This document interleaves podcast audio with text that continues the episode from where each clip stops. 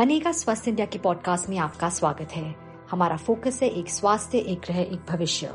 यानी कि one health one planet one future हमारा लक्ष्य है सभी के लिए स्वास्थ्य और ये भी कि कोई पीछे ना रह जाए, क्योंकि सिर्फ़ एक स्वस्थ भारत ही बनेगा एक संपन्न भारत।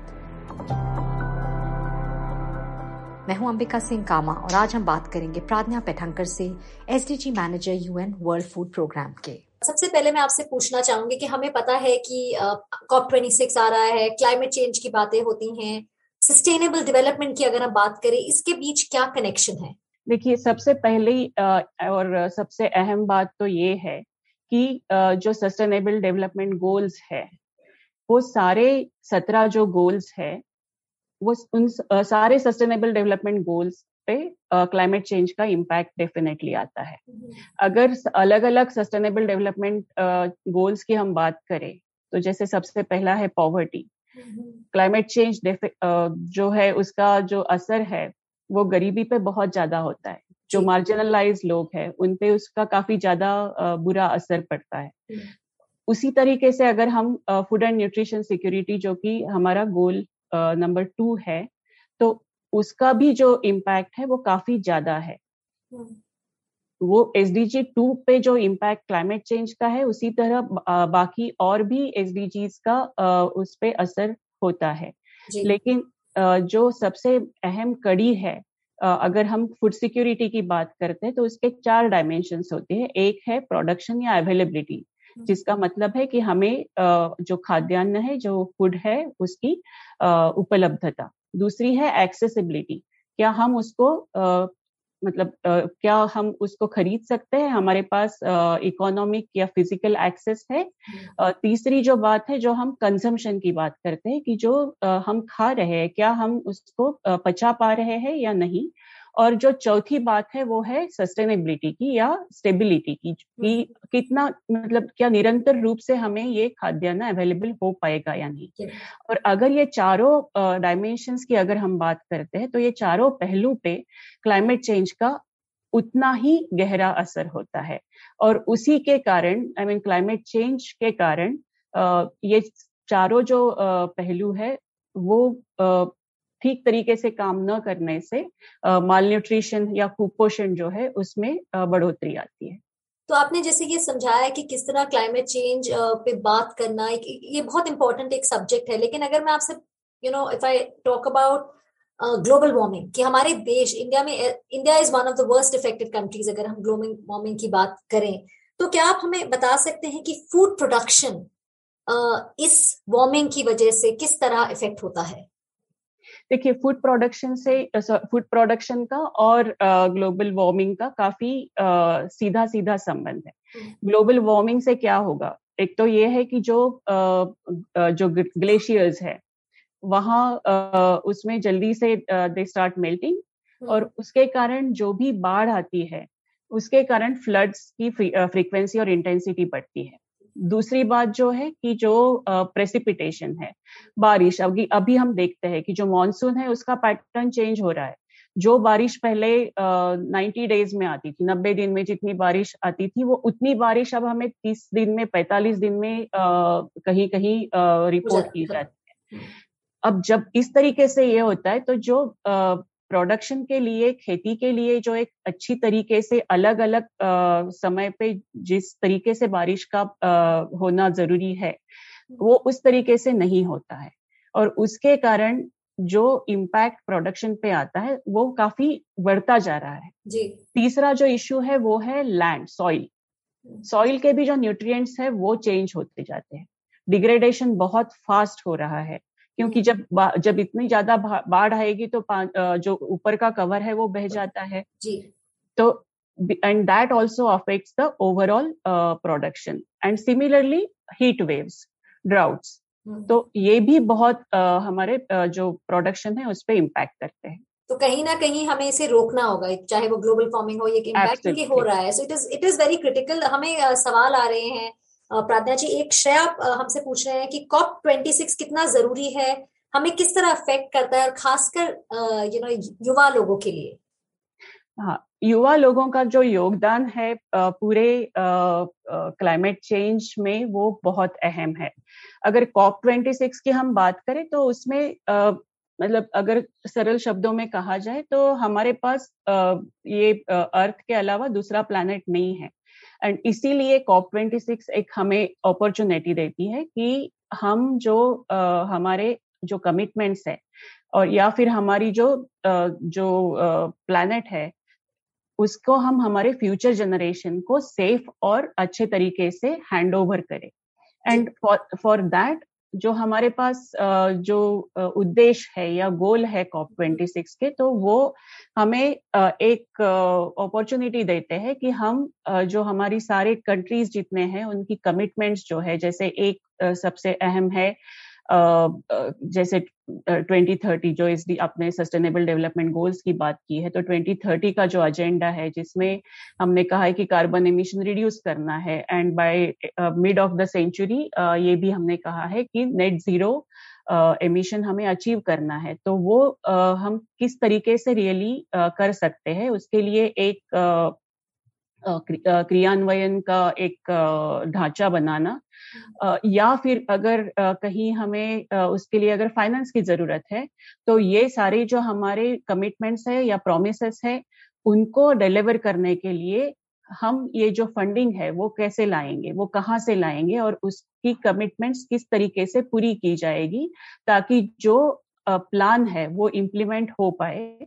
और जो हमारे पेरिस एग्रीमेंट में जो एग्रीड रूल्स और जो एग्रीड स्टेटमेंट्स है या फिर जिसको हम आईएनडीसी कहते हैं जो नेशनली डिटरमाइंड कॉन्ट्रीब्यूशन कहते हैं वो अचीव हम्म। करने के लिए हम किस तरीके से आगे बढ़े इस पे हम्म। विचार किया जाएगा पर जो यूथ का युवा लोगों की जो अगर बात करनी है तो मेरे हिसाब से क्योंकि ये क्लाइमेट चेंज का इम्पैक्ट सबसे ज़्यादा उनको और उनके जो बच्चे हैं उन्हीं पे पड़ने वाला है उन्हीं के लाइफ टाइम में उनको ये देखने को मिलने वाला है।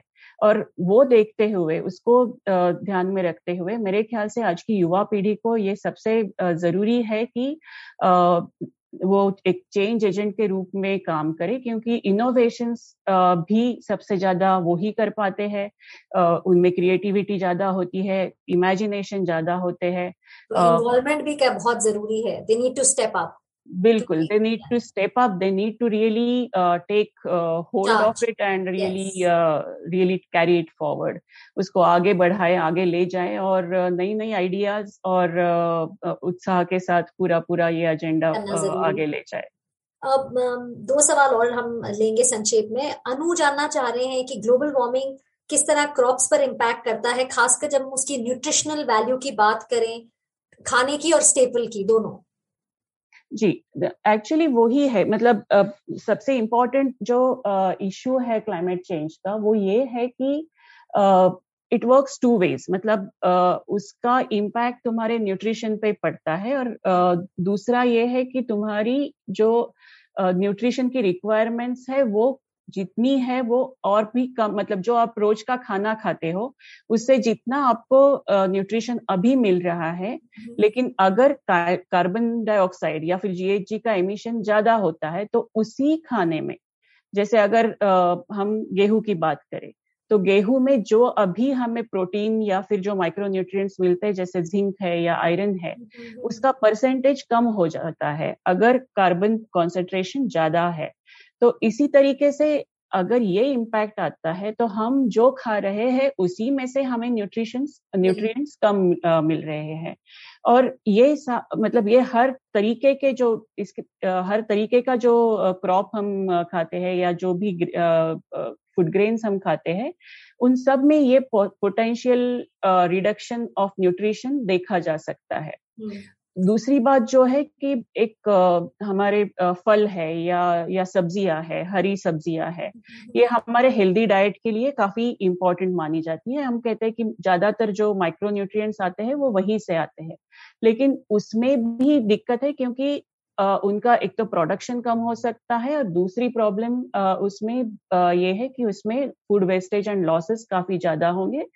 तो बिकॉज़ ऑफ़ दैट उनके भी प्राइसेस काफ़ी ज़्यादा बढ़ सकते हैं। प्राइसेस ज़्यादा हो गए तो आप नेचुरली वो अफोर्ड नहीं कर पाएँगे या फिर कम खाएँगे एंड फिर आपकी न्यूट्रिशनल जो रिक्वायरमेंट है वो पूरी नहीं हो पाएगी। तो इसमें सॉल्यूशन अगर मुझे ये करना है तो मुझे लगता है कि जो हमारे फ़ूड सिस्टम्स पे जो अभी हम खा रहे हैं तो उस पर थोड़ा सा विचार दोबारा होना चाहिए। और फोकस उन क्रॉप्स पे या उन उन चीज़ों पे होना चाहिए। जो जो कि एक्चुअली ज़्यादा न्यूट्रिशियस हो और क्लाइमेट रिस्पॉन्सिव हो कि जैसे जो अगर मतलब ड्राउट में भी या कम पानी में भी अच्छा अच्छा यील्ड दे पाए। जैसे मिलेट है मिलेट की बात करते हैं कि वो सेहत के भी अच्छा और एनवायरमेंट के भी अच्छा है पानी कम लेता है। जैसे जवार है रागी है ये बहुत सारी चीज़ें अभी उसके लिए इनफैक्ट मिलेट मिशन काफ़ी सारे स्टेट्स इम्प्लीमेंट कर रहे हैं। एंड 2023 इनफैक्ट ये इंटरनेशनल ईयर फॉर मिलेट करके भी घोषित किया गया है। तो वो एक काफ़ी अच्छी स्टेप है और इसमें काफ़ी रिसर्च करने की भी ज़रूरत है जो कि आई मीन जो कि अभी चल भी रहा है कि राइस की भी वेराइटीज जो इट्स इम्पोर्टेंट कि इन सब चीज़ों पे प्रार्थना जी अवेयरनेस हो। एक एक इंटरेस्टिंग सवाल आया है कि Uh, क्या ग्लोबल वार्मिंग विमेन आदमियों और मतलब औरतों और आदमियों में अलग तरीके से इफ़ेक्ट करता है? क्या क्या कौन ज़्यादा हंगरी होगा? मतलब क्या ग्लोबल वार्मिंग से हंगर हमें पता है इंक्रीज होगा? या आपने हमें एक्सप्लेन किया है लेकिन कहीं ना कहीं ये विमेन और मैन यानी कि महिला और पुरुष में कोई डिफ्रेंसिएशन होगी। क्योंकि हम देखते हैं हमारे देश में वुमेन ज़्यादा इफेक्टेड हैं चाहे वो अनीमिया हो कुपोषण हो तो क्या ग्लोबल वार्मिंग का इफ़ेक्ट यहाँ पर भी औरतों पे ज़्यादा होगा? देखो इसमें ये है कि महिलाओं पे इसका इम्पैक्ट ज़्यादा होगा ही क्योंकि सबसे पहले तो अगर ये देखा जाए तो हमारे देश में या फिर ग्लोबली भी अगर देखा जाए तो आ, मतलब महिलाओं का रोल कहीं ना कहीं it is not considered as equal और एट पार विथ मेल और अगर इम्पैक्ट देखा जाए तो एक तो वो उनका बहुत इम्पोर्टेंट रोल होता है इन कुकिंग uh, मतलब वो अपने uh, परिवार को खाना खिलाती है। वो खाना बनाती है वो ही पूरा खाना मैनेज भी करती है। जब माइग्रेशन होता है तब पूरे घर का भी मतलब ख्याल रखना। इवन अगर हम एग्रीकल्चर की भी बात करते हैं तो एग्रीकल्चर सेक्टर में भी अब हम फेमिनाइजेशन की बात करते हैं। सो वुमेन का रोल महिलाओं का रोल बहुत बहुत ज़्यादा बढ़ता जा रहा है। लेकिन अगर उस हिसाब से देखा जाए तो उनका जो जो एक्सेस है, उनके रिसोर्सेस पे एक्सेस है मतलब जैसे लैंड उनके नाम पे नहीं होता है कभी उनको डिसीज़न मेकिंग में या फिर कुछ बताने में कोई हिस्सा नहीं होता है। तो अगर हम पोजीशन की बात करें महिलाओं की तो वो ऑलरेडी uh, मतलब without climate change as well वो वैसे ही थोड़ी uh, उत, मतलब उतनी सक्षम है नहीं। और अगर क्लाइमेट चेंज के इम्पैक्ट्स को अगर हम देखते हैं तो उसका लाइवलीहुड्स पे इम्पैक्ट होगा उसका इनकम्स पे इम्पैक्ट होगा which naturally will reflect on women क्योंकि उसको फिर Uh, मतलब हाउस होल्ड में आपको भी पता है कि household in food insecurity काफ़ी ज़्यादा है।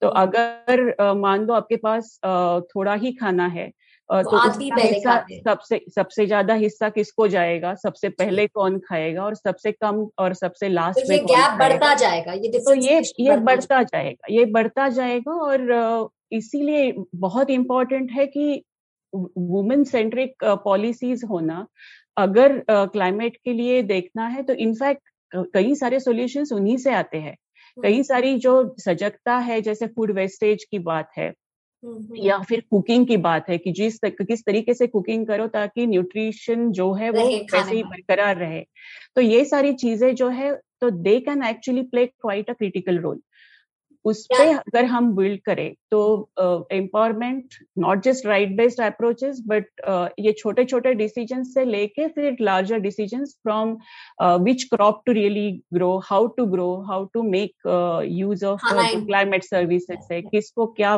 कैसे खाना देना है। So all those things are important so it does affect differently I would से मतलब विमेन पे ज़्यादा मतलब औरतों पे ज़्यादा रिस्क है इसको और बढ़ा भी सकता है। सो so, ज़रूरी है कि मतलब वुमेन को हम भी, भी, मतलब हम उन्हें रखें मन में इन द सेंस पॉलिसी से लेके शुरुआत से लेके एंड तक लास्ट माइल कनेक्टिविटी की जैसे अगर हम बात करते हैं और इस पे इफ़ेक्ट हो सकता है। प्रार्थना जी आप हमारे साथ जुड़े आपने हमें बात की। इनफैक्ट इतनी इंपॉर्टेंट इन्फॉर्मेशन दी विच इज़ ये बहुत बहुत ज़रूरी है टू अंडरस्टैंड कि क्लाइमेट चेंज किस तरह हम सबके फ़ूड सिक्योरिटी पे हंगर पे किस तरह इफ़ेक्ट कर सकता है। हमारे साथ जुड़ने के लिए बहुत बहुत धन्यवाद।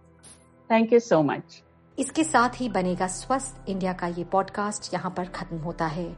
अगर आपके पास कोई कमेंट क्वेरी या सुझाव हैं इस टॉपिक पर या फिर कोई ऐसा विषय जो आप चाहते हैं कि हम आने वाले हफ्तों में कवर करें तो आप हमें लिख सकते हैं। हमें मेल कीजिए B S I podcast at the rate N D dot com पर। बी एस आई यानी बनेगा स्वस्थ इंडिया। आप हमारे आप हमारे सोशल मीडिया हैंडल्स पर भी हमारे साथ बातचीत कर सकते हैं। सेम नाम बनेगा स्वस्थ इंडिया। फेसबुक ट्विटर और इंस्टाग्राम पर भी हम मौजूद हैं। मेरी तरफ़ से goodbye stay healthy stay safe